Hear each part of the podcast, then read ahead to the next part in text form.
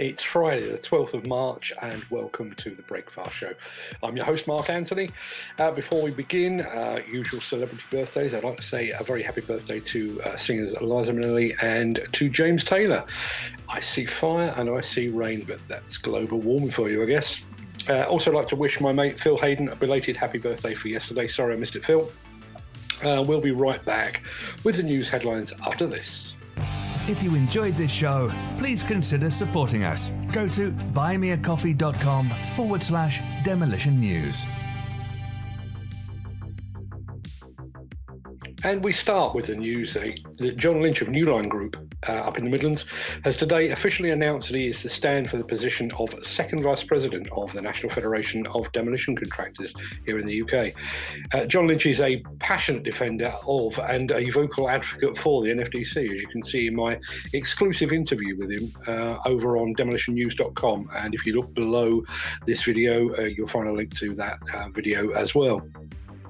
Despite all of that, uh, John Lynch clearly believes that the NFDC requires a degree of modernisation if it is to meet the challenges of the future. Uh, he's also expressed a desire for greater transparency and to provide NFDC members with greater value in return for their subscriptions. Um, we understand that he will be standing against Ryan Noon of Howard Stott. Uh, may the best man win, I guess. Uh, I normally reserve my comments uh, for the end of the show, um, but I thought I needed to make this one clear. Uh, despite the fact that I filmed a video with John um, yesterday, I have no skin in this game. Um, I've said before, as far as I'm concerned, the NFDC, at least as it stands today, is like the moon. It, it influences the industry tide, but it's uh, it's cold and it's distant. At least it is for me.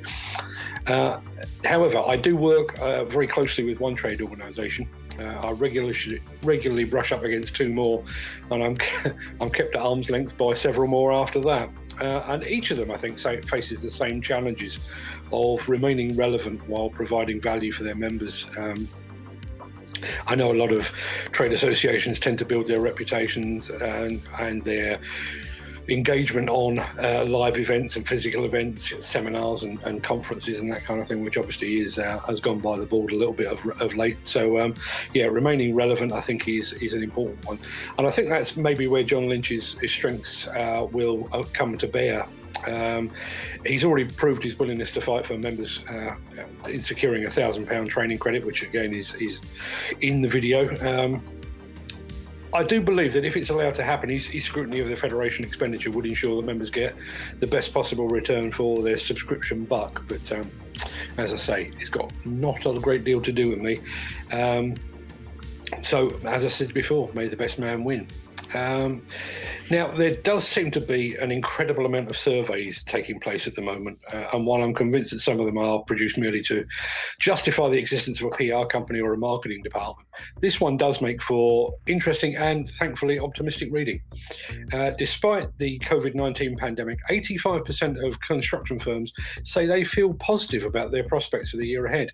Uh, that's according to a new survey from accountancy and business advisory company BDO. Uh, while acknowledging the ongoing economic challenges, two thirds of construction industry respondents said they expected revenues to rise over the next 12 months, with over half saying they expected profits to rise.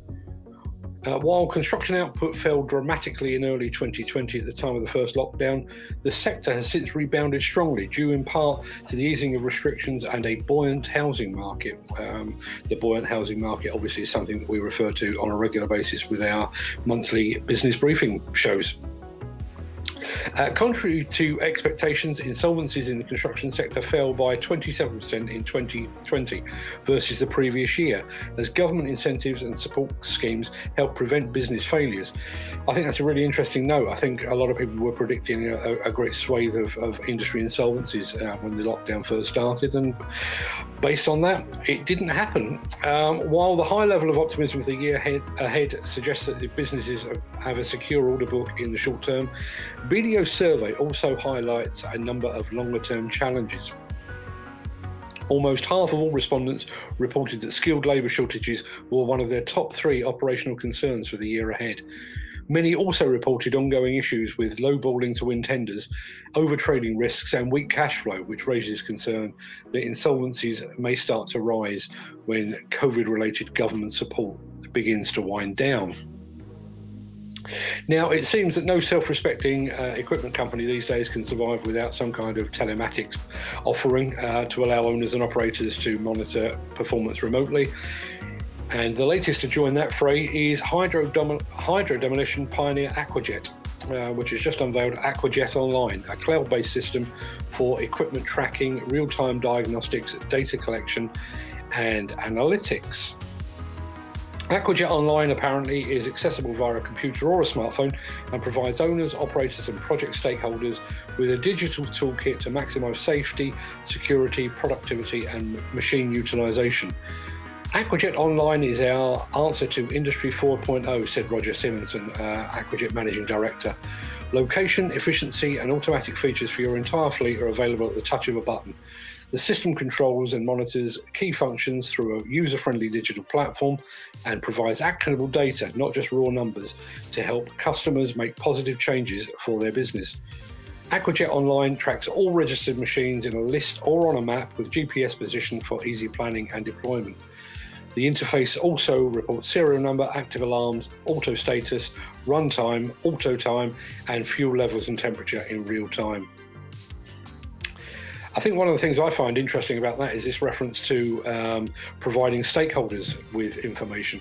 I think that will be a, a, a step in, in a whole new direction. We're, we're, quite used to providing this sort of telematics information to the owner of the machine and, and to the operator of the machine, and sometimes to, often to the dealers of the uh, machine as well. providing it to stakeholders as well, so that they can monitor remotely exactly what's happening potentially on their sites and that kind of thing. I think that is a new departure, and it's an interesting one.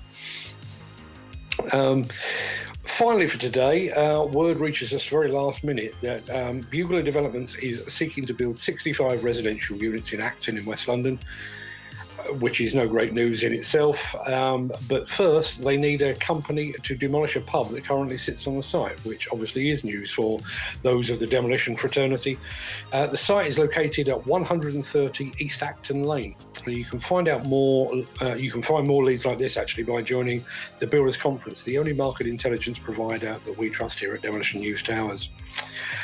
That just about wraps up three full weeks of back to back daily news shows.